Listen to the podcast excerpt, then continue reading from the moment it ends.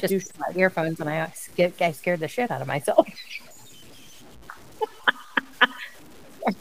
Sorry, just scared myself. Everything's fine. Everything's fine. Crisis averted.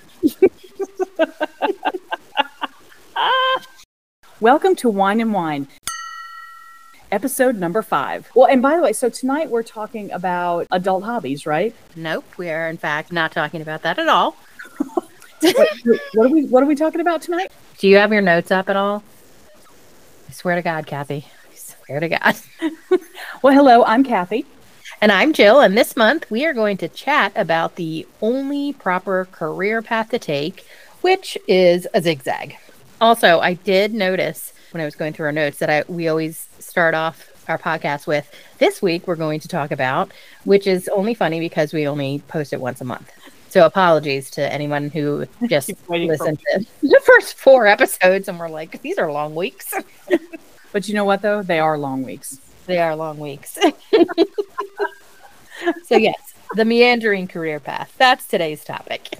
Yes. Well, and you know, it's interesting because I think after the boomer generation, you know, the straight, you know, line where I'm going to work for the same company for 50 years and then I'm going to get my pension and retire has really become less and and less in in our society today. I don't I don't think I can recall I maybe I might know two or three people that have been with the same company longer than a 15 year path. Yeah. I think we both know her and her name is Karey Lamancusa.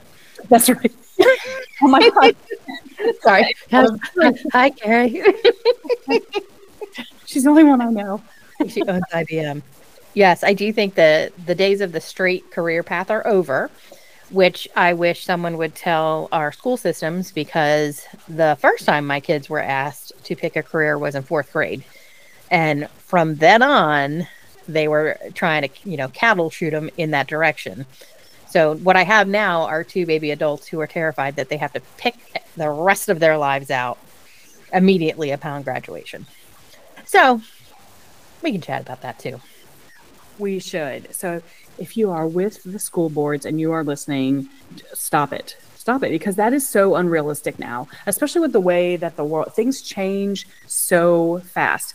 Our phones change on a daily basis. Right. and and we think that somebody's going to have the same career. Now, maybe you might be in a similar industry, but at the end of the day, keeping one job at one company for um, for an entire career is just not realistic to think about. It's not realistic at all. And trying to explain that to my my little adults is has been a challenge to say the least. Well, you know, not only from the perspective of just your interests might change, but even companies aren't set up for that. And the prime example is think about getting a pay raise in your company. You know, you're more likely, if you want more than just your, and even if your company does this, if you want more than just that regular bump, for most people, they actually have to move to another company in order Yeah. to get a significant bump in their pay because corporations are not set up for to really promote and grow folks within their within their own company. Yes, that is true. This topic is actually on point today for me because yesterday, I don't even know what day today, Monday, at my former company, Dell Technologies, and I think at this point I can say their name without repercussions, but we'll find out. But yesterday they laid off, or this week they laid off another 5% of their workforce, which is something they started doing February 1st. And that was the group that I was in. Essentially, anybody still at Dell is either waiting for a package or they haven't done the math and don't understand that every time this happens, the workforce is smaller. So your, their name is going to be on a list somewhere. And weirdly for me this week, it's it brought up some anxiety. Uh, kind of all the feelings that I had in February popped back up, which is why we know that PTSD is real. So PTSD, Dell. PTS Dell. Uh, my husband went through the same thing. As you know, he used to work at Dell, although he left voluntarily. His whole team that was still at Dell was decimated this week. They're gone. It was a team that he built from the ground up. So he is also having a lot of that PTSD. I've been talking to a lot of people who are going through the the fears and the anxieties now because they got their walking papers. And I guess it's I mean it's good that I've been through it so I can talk to them. Yeah. It's interesting that at this point, I don't know how many months later because I can't do math as you know. I finally feel settled, and it has given me the ability to kind of talk them off the ledge and tell them how it is going to be okay. That all being said, it's okay for me because I got a new job finally. And I say finally, I wasn't really trying that hard. I'm, you know, I'm in a fortunate position in my life. But I got a new job. And when I tell people what I'm doing now, they first look at me and say, You're doing what? That's not at all like even like close to what you were doing before. Right. Second thing they typically say is, That actually makes a lot of sense. It's the perfect job for you. Yes. Yes. So a little bit of my background, and then Kathy, I'm going to let you give a little of your background, just so you understand how very qualified we are for this topic. I went to school for journalism and communications and was too scared to jump into either of those pools until I did break into the newspaper business as a writer of obituaries. I lasted in that for three weeks when I was moved to classifieds, which is because I did not understand that the correct verbiage for a Catholic funeral was mass of Christian burial. And so I was just writing and writing about massive Christian burials. Lots of people are coming to this one. this guy's popular. But instead of firing me, they moved me to something easier, which was classified ads. But through that job, I found an ad for um, a job in t- TV advertising. And that's where I stayed until 2008, except for a small break when I met you at IBM. In 2008, I was working in a company that had a big shift at the top, and the person that was promoted from within to manager, he did not enjoy my company. He also did not appreciate women who stuck mm-hmm. up for themselves or, or, stood up for themselves, I guess. Uh, so I knew that my days there were probably going to be numbered because I might punch him in the head. And that's when I jumped from media altogether and I went to work in technology at a company called EMC. And I really just planned to stay for a year or two. I have no doubt that I only got the job because my sister worked there. Couldn't even tell you what they were talking about on any of the meetings, but ended up staying in technology for 15 years because it was actually so much more relaxed than working in media. Yeah and nobody seemed to care that I didn't know what was going on. so, fast forward to February, our company had been absorbed by Dell five years ago, and Dell's been slowly picking off the legacy employees from our EMC company. My turn was February. And about three weeks ago, I signed to work with a company called Any Adventure Vacations, which I'm so excited about because it combines OCD with planning other people's lives. And I mean, that's perfect for you. Basically, my whole middle name. So that is my me- meandering career path. Tell us about yours.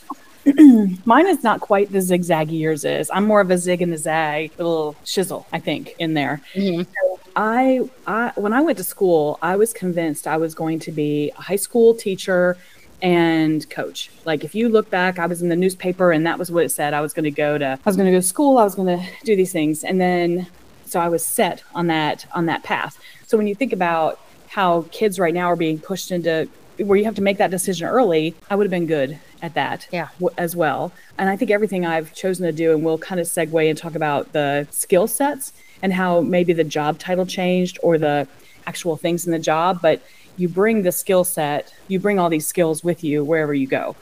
Yeah. So in when I was in undergrad, I took some law enforcement classes and I was like, oh my God, this is what I'm supposed to do. So I get I get out of school and I get a job as a probation officer in a a little a little town called Atlanta, and there's a little bit of crime there, as some of you might know.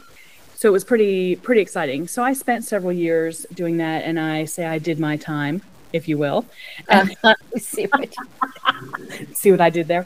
I did my time, and got out before my soul turned completely black. And and you know that's I think that's how you know. And we'll talk more about this later. But I knew it was time to go to go do something else. And at the time, it was really interesting a time for my family too because my my folks had moved to Raleigh. My sister was at that point dating a guy that I was pretty sure she was going to marry.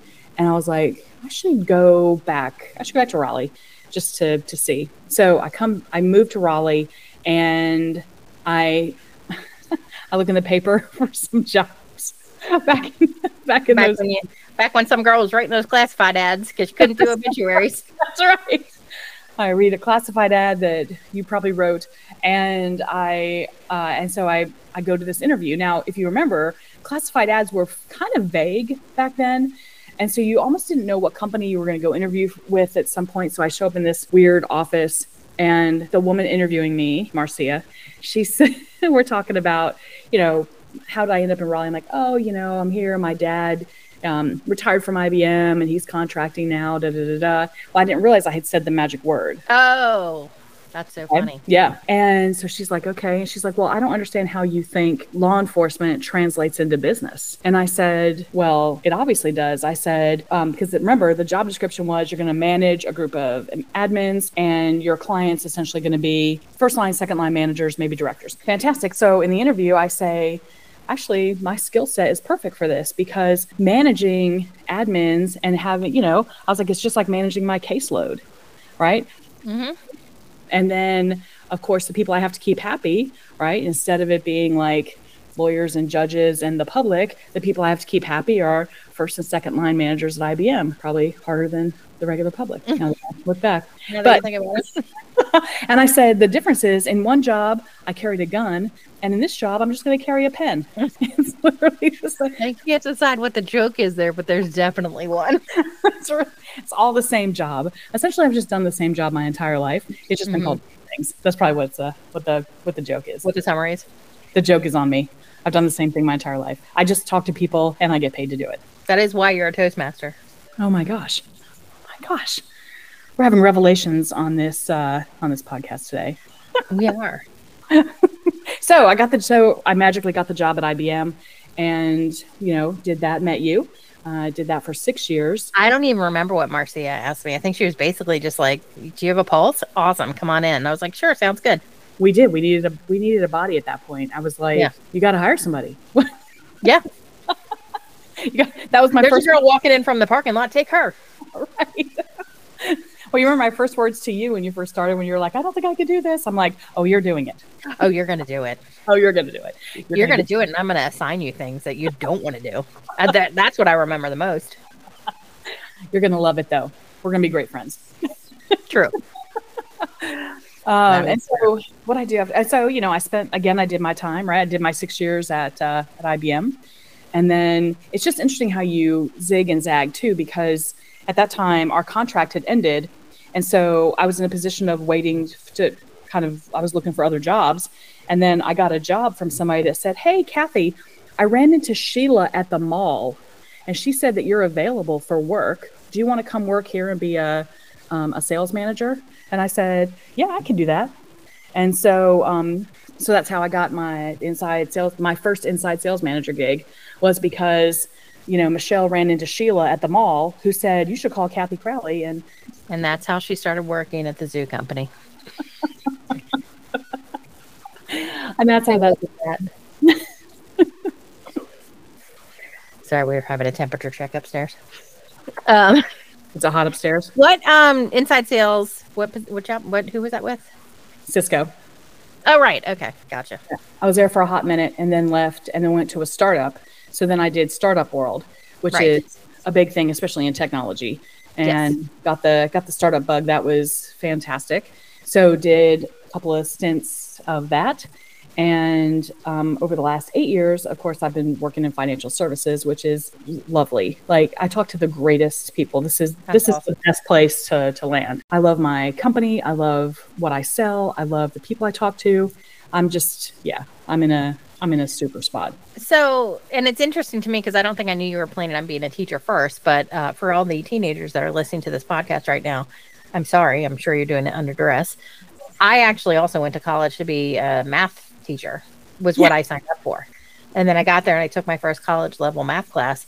Probably would have been fine if I liked the teacher, but he was such a dipshit that I was like, yeah, I'm not doing this. Yeah.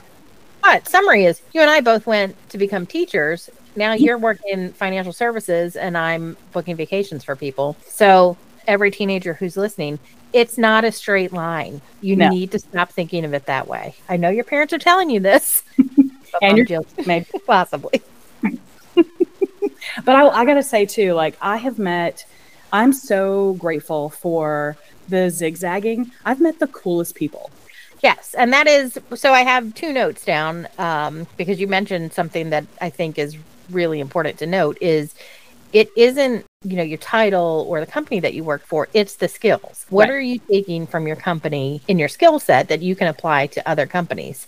Right. i left technology and and for the first you know my first month of ptsdel i was like my god there are no tech jobs available right now.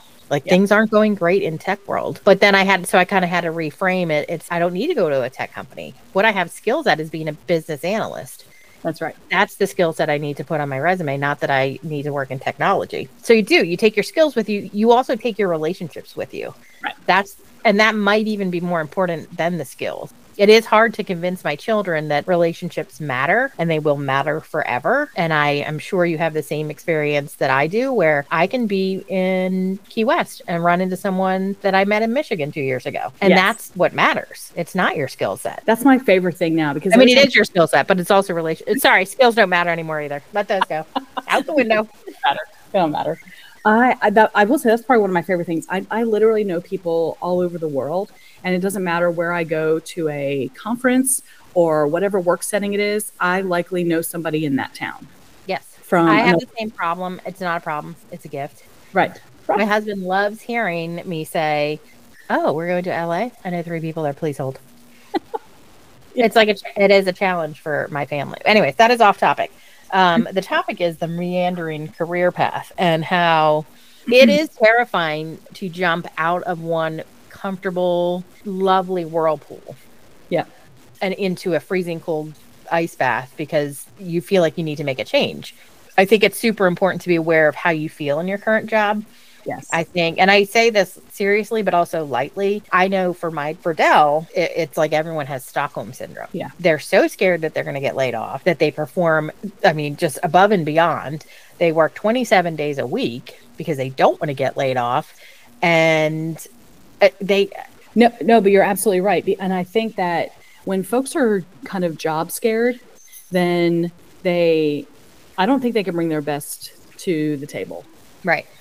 When when it comes to that. Not only their best performing wise, but it also does hurt the relationships that you could have, not just at the work, but in your personal life too. Because I did a little, you know, thought for the day where I where I talked about how it's not even about anymore a work life balance. I think that what we're all just truly seeking is balance. Right. And you know, there's sometimes like things are really busy at at my job right now. And so, you know, so there's a lot more time off of the nine to five. Um, we have a lot of folks in our company that are putting in a lot of hours because we're in a really great place and we're busy. And so, and that that will ebb and flow. And then there's sometimes when it's not as busy, and then you get to, you know, work more on your hobbies, or Get his hobbies in. Gonna get them in. or you know whatnot. So I think Yeah. that's all we want. It's just a balance. And I mean, I like being busy, so being busy is fine with me. And you know, being able to just kind of have the balance that's right for you. And so to stop looking for, and I think we should stop calling it the work-life balance and just say just have balance in your life. Yeah, you just want balance. And I and I think the zigzag kind of life of going through different careers allows that because I think when you were I think for the folks that were on just that one path that was all that was all they thought about and they could have had there could have been maybe more and different and perhaps better experiences folks are open to to doing you know some different things Well, and I think something you said earlier, I'm just going to take over. I'm just kidding. something you said earlier about having to leave a company to increase your salary. That's a mm. very real thing. Yep. It's typically not your current company's fault. They're just guided by whomever is saying, you know, it's 3% a year and that's it. right But if you go to another company doing the same exact task, they might bring you in at 12% more. And if you do that for a year, you probably can go back to your old company and now you've increased 15% because you took a year off, uh, which I think is interesting. I do think we tend to get stuck where we are because it is terrifying to start something new. I think the reason for that, and this is part of, you know, what I mentioned in the opener, is because kids, kids today, damn it. No, this is not their fault. From the get go, oh, I've got to get them into a Montessori school because this is the start of their career path. right No, they're going to eat Play Doh and take naps. right they're four. That's what they're going to do this year. And when they get to kindergarten, they're going to learn how to read. You don't ha- they don't have to know how to read it too. right Like they're probably still not going to be a doctor. right So yeah, I was shocked in fourth grade when my son came home with a piece of paper saying, you know, what are your career goals? Like he doesn't have career goals. We're just trying to get him to like aim for the to, for the toilet bowl. Like that's it. That's his goal. That's his career goal. Okay, let's take a break and get a word from our sponsor. I'm kidding. Nobody would pay for this. For today's noncer, I'm I wish I could remember the actual name of this because there's not a name on the product itself. But for those of you that have seen my other product demos, this will uh, ring a bell with you. This is the egg thingy, and by egg thingy, not where you're cooking your eggs, but you know how when you make deviled eggs and you have to go peel the eggs, or you just want to have um, a regular egg. Well, sometimes peeling your egg can be not the most fun thing. So, what this does, and we'll put a link at some point to my other recorded video, is you put a little bit of water in the bottom of this, you put the lid on, and now I'm going to hold this up to the microphone so you can hear it because I'm going to shake it. Is that our? Uh, it must be already hard boiled. It is, yes. Okay, that's why it's not exploding everywhere. And Sorry. so now, oh, I know you can already see. See how the shells come off of it already? Yeah. So now it makes peeling your egg like instead of spending hundreds of hours. And now my egg, and it just slides right off. And now I have my peeled egg, and now I can cut it for my deviled egg, or merely have it as my my snack. That's perfect. Because I know we've talked about deviled eggs. We should get a sponsor from deviled eggs at this point. Is there a thing like Eggland's Best? Do you have a deviled egg department? Because we love deviled eggs on the show. But the two things I hate most about deviled eggs is one, trying to get, or deviled eggs, hard boiled eggs is one, boiling them to the correct. Yes. Yes. And two, when you're trying to peel them and you get a an eighth of an inch at a time, and you're Yes. digging your fingernails in, and then by the time you're done, it looks like you have like a mini loofah, and Yes. Yes. Whereas this one is and then I'm not interested. perfect and ready to go. So now I can slice it, take the innards out to make the gooey, uh, the best part of the deviled egg, and put these in my deviled egg maker. I just realized that we now sound like we're 80 because we have now done multiple recommendations on deviled eggs, and that's fine. We are available to come to anybody's picnic Yes, I will bring you. anytime. I love making them. Mine are pretty good. I do get rave reviews at uh, Do family you, have, events. do you have the plate where the little plate that has the 12? Why Oh, am I even? is better than that. Why am I even asking you this? First of all, I, if you recall, I own everything that Pampered Chef makes under Oh, the technology Yes. mark. So yeah, so the cool thing about the Pampered Chef one, oh, I this look, Noncer uh, adjacent. Noncer adjacent is the the one from Pampered Chef because here's what's cool about that. On one side, it's got the the divots in it for your deviled eggs, and the other side is flat. And so on the flat side, you can put the inner some. They comes with some other parts you put in it for, um, you know, charcuterie, not charcuterie, but what's it called? Crudite, cr- uh, crudite vegetables. Is that when you take over a government? I can't remember. No, that's a coup. That's a coup. Oh, that's a coup. We're not doing a coup. Crudite. Crudite. And but what's also nifty is that in the middle of it is a liquid. So when you know you're going to make deviled eggs, you put that you put that in the in the freezer, and that way you can take your deviled eggs to a party, and they're not. It's not. They'll stay cold because Oh, this thing good. is frozen. Yeah, it's pretty nifty. So recently got this from. Uh, I got this from CVS. It was in the As Seen on TV aisle. It's. So I think dangerous. it's called. Oh, I think it's called Easy Egg. And like I said, it just helps peel the eggs. It even kind of looks eggy if you take a look at look at it. So we'll link to that at some point too to my original my original video that I did during the during the COVID. Hold on, I'm writing that down. I forgot I'm supposed to be ta- I'm supposed to be making the show notes as we go. show note one, easy egg. show note two, tell Kathy what we're talking about. She's got an egg in her mouth now, people. It's over. It's over. I'm having an egg. Show note three, find an noncer that doesn't represent us as the Golden Girls. That's not true. Own it. There's not one. As always, thank you, Kathy, for bringing something else I clearly don't need to my attention so I can buy it immediately after the show. Listeners, if there's a link to be found, we'll put it in the episode notes. But now, back to wine and wine. We're just trying to get him to like aim for the to, for the toilet bowl. Like that's it. That's his goal. That's his career goal.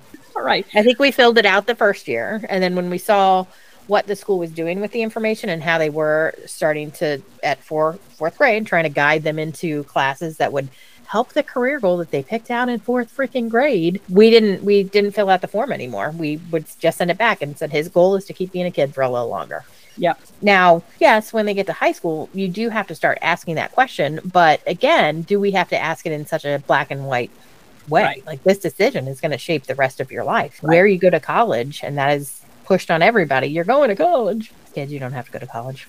You have to do other things, but you know, there's this pressure to pick what they are doing instead of what they are doing next. That's the question. And they're actually, I even though I hate to admit this, the, the valedictorian at uh, NC State this year did a fabulous speech on what are you doing next.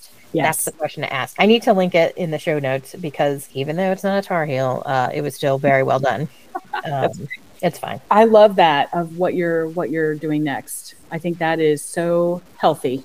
It's such a different, just a healthier approach to to life versus this one path. And I wish that the guidance counselors would ask. I wish they'd asked back then, and I wish they would, if they're not already doing it, do it and ask, "What are you good at? And what, are you good at, and what makes you happy?" What makes you happy?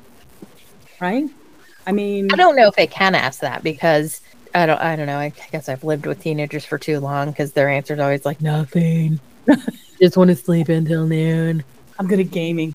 I don't want to chores. I'm not interested. Every job has chores. well, it's hard too because you even when you try to guide these kids, these God, I keep saying that. You you guys Hey, you're awesome. I saw you like when I go visit my son at the pool. He's a lifeguard, and I say like, you are great with kids. Yeah. He immediately thinks I'm telling him that he has to be a teacher or a coach. Like, no, Yeah. I'm just literally just telling you you're great with kids. That's it. Yeah. So they're always thinking that this angle's coming. Yeah, I'm just trying to give you some words of affirmation. That's all I'm trying to do right Sorry, I went completely off the rails there. I'm back. I'm back now. I don't know. I think that's important though. What what what are you good at? What what makes what you are you good at? What are you doing next? And maybe the question, maybe when someone asks me, you know, what do you do for a living? Maybe the response is, well, right now I'm a travel agent. Yeah. It's not my career. I'm not getting a gold watch at the end of this. I have never, you know, I'm an odd duck in that I have never been interested in having a career or a career path. Uh, I know a lot of people in, I mean, many of the companies that I worked with, you know, it's like, okay, I finished a year in this position. I want to not upgrade. I want to get promoted to, to the next level and then the next level after that. And eventually I'm going to run the whole thing. And I'm more of a workhorse, you know, I'm happy just kind of being in the trenches and, and, and digging through it. So I guess maybe that's why it's easy for easier for me to take that meandering. I should have picked an easier word. that meandering career path. Well, I I'm probably the opposite of you in that way. Like I really thought I was going to do one thing. I was going to do it forever, and it was really hard to switch career. It was very hard for me. It was really hard. I really struggled with that, and then I struggled again. Like I had to really understand. I just didn't really understand the tech layoff thing and companies that go in and out of business. You know, because I'd been on uh, just a whole nother world where there's just some jobs that always exist, right? There's always going to be police, and there's always going to be like that's always going to exist. And so I, it was such a big change for me to go into something that I mean, I was six years at IBM. I could I would have done that forever. And then there's like, well, well, um, we've enjoyed your time here. Thanks for coming. Thank you for coming I. I, do- I mean, I suppose what tied people to companies, you know, in, in our parents' day was the pension. Right. Honestly, I don't even know if that exists anymore unless you work for the state.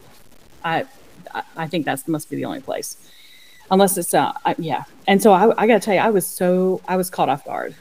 Yeah. I was caught off guard. And I mean, I had not, I don't even think I had started officially looking for another position when I, when somebody was like, oh yeah, I t- saw Sheila at the mall. I, I don't know what I would have done. Like I was just, I, I felt like I was just, I was so stunned.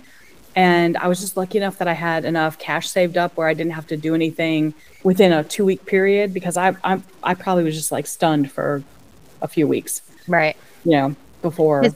you know, going to the next step. Yeah, there was no whisperings of that one before it happened. It just No. happened. yeah, it just happened, you know. So I knew. I mean, with my um, release from Dell, I knew it would be. I knew it would be coming eventually.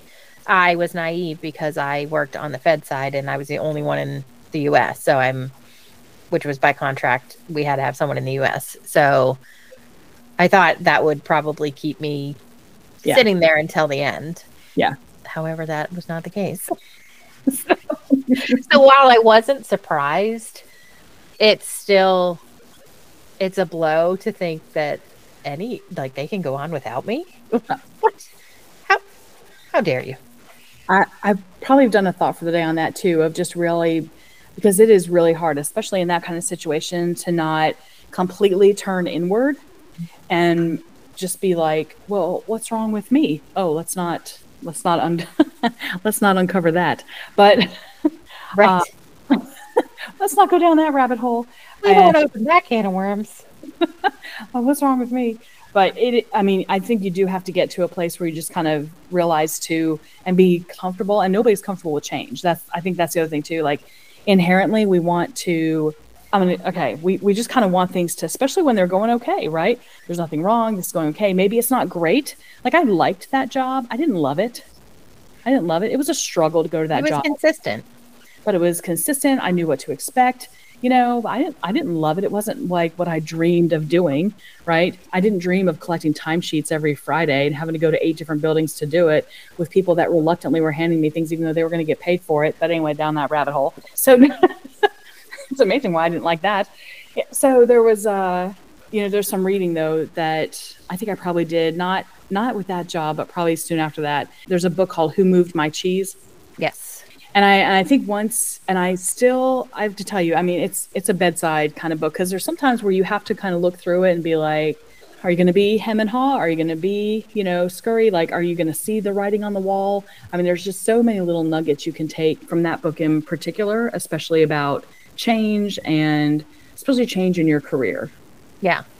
I think that, you know, the hemming and hawing, am I going to suck it up? Yeah, we kind of get trapped in these positions because, well, one, the benefits, we think, oh, gosh, if I leave this company where I have four weeks of vacation, I'm going to have to backtrack to two weeks of vacation. You know, that was never an issue when you and I were just starting out because it was just a flat two weeks. Like you didn't get extra weeks the longer you stayed.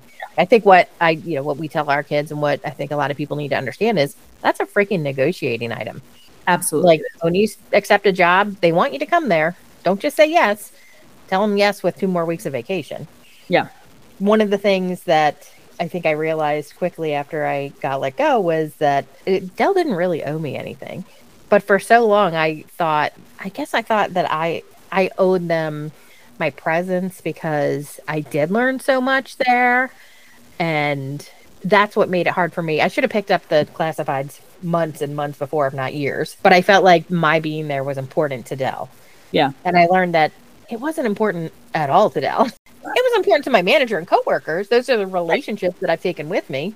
yes yeah But as far as Dell goes, I'm just a, a resignation letter. Well, I wasn't. I could have been. Uh, it would have just been a resignation letter that went in some file somewhere. right right That- and that that would have been it. That would have been the end of it. yeah I think that you know that's what we're trying to teach our kids is they define their own careers. And I Mhm. use careers very loosely uh, because I do think it should be a zigzag. I mean, it's great if it's not. You know, hey, sure.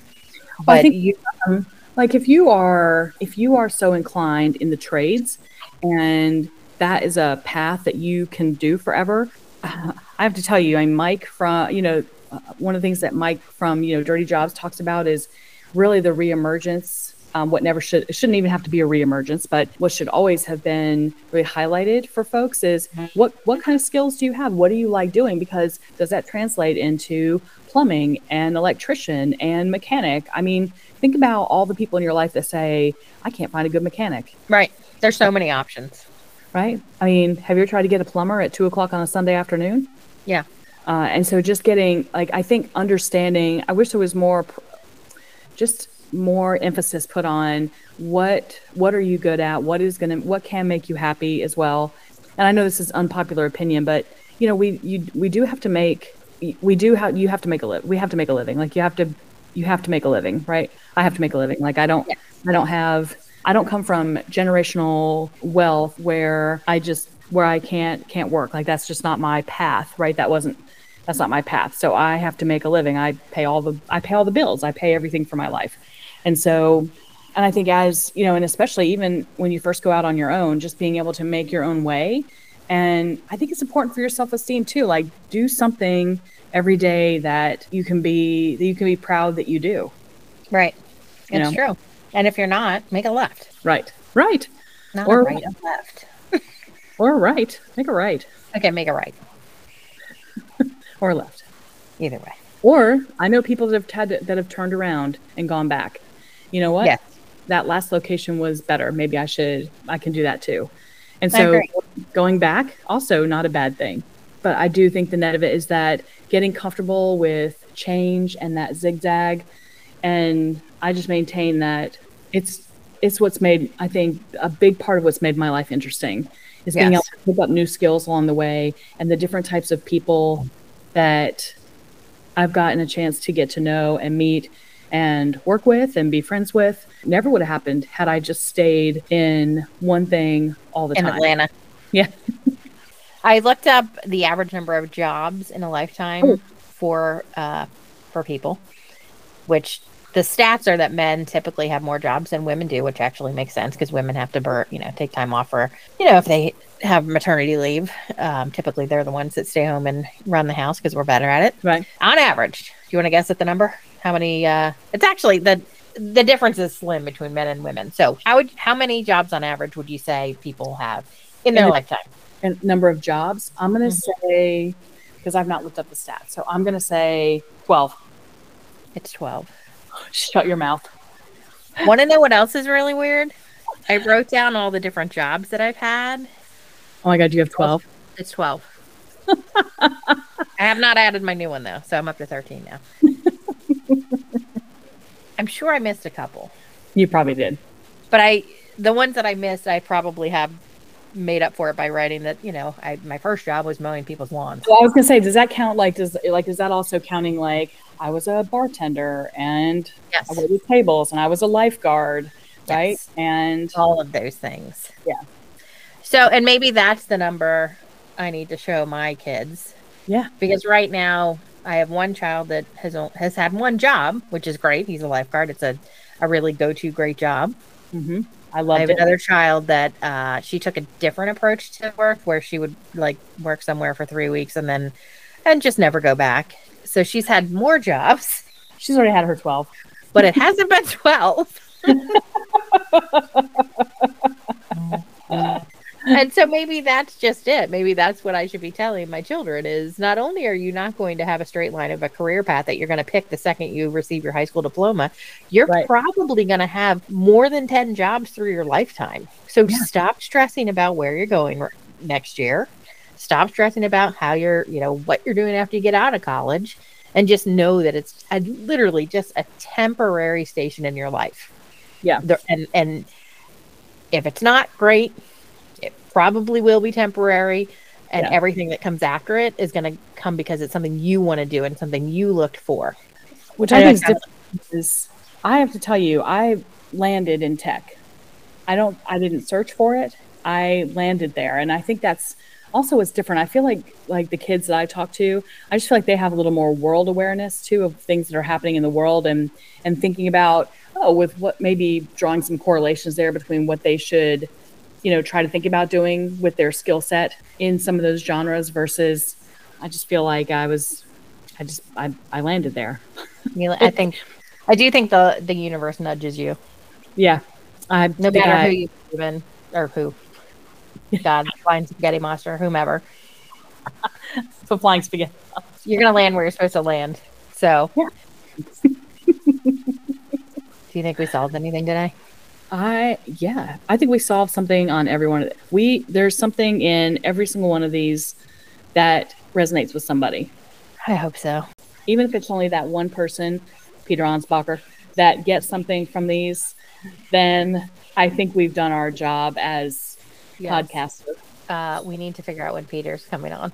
Oh, Maybe he, Peter. Peter, can you come for adult hobbies? Just write it in the comments. Next month, we are actually going to continue the topic of taking the meandering path.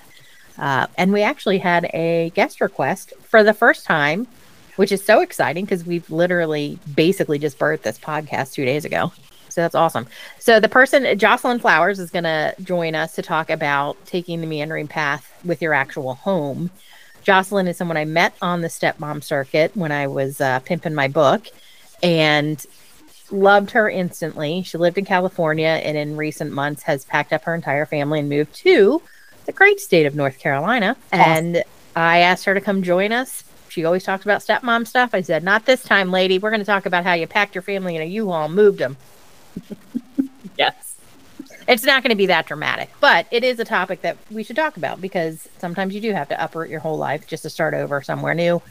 I've done it. I know you've done it. And now, listeners, you know, you're not alone and you too can do it. Uh, I can't wait. It's going to be exciting to have um, a guest on for our next session. And that's that's just such a great topic. And so thank you everybody that that tunes in and listens to us. Yes. All, all, four of you. You guys are great. All right. I do have some breaking news before we stop completely. We are up to an audience size. I think that's people that actually subscribe to us, right? I don't know. Me neither. It's two. Oh no, I'm lying. In the last seven days, we have two listeners. Spotify followers up to nine. That's Nothing. people who actually follow us on purpose. Double digits. Reveal yourselves. We want to know who you are. Average plays per episode, eight. So one of our followers is not doing their job, but that's fine. All time plays, 49. I think we're close to big time. Are we influencers? We're, nine people listen to us on a regular basis. We're influencing people's lives. All right. Well, I got to clear some space in my closet for all the uh, merch that's about to be sent to me at no I'm, cost. I'm going to update my LinkedIn profile right now. Perfect. All right. Great. We'll uh, we'll chat next month.